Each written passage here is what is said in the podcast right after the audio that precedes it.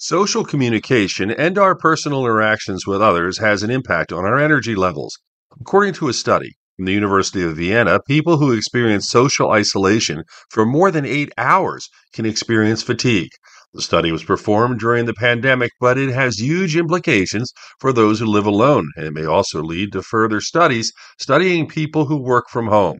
It is well known that long term isolation impacts energy levels, but the fact there is a measurable decrease in just eight hours suggests a need for a closer look.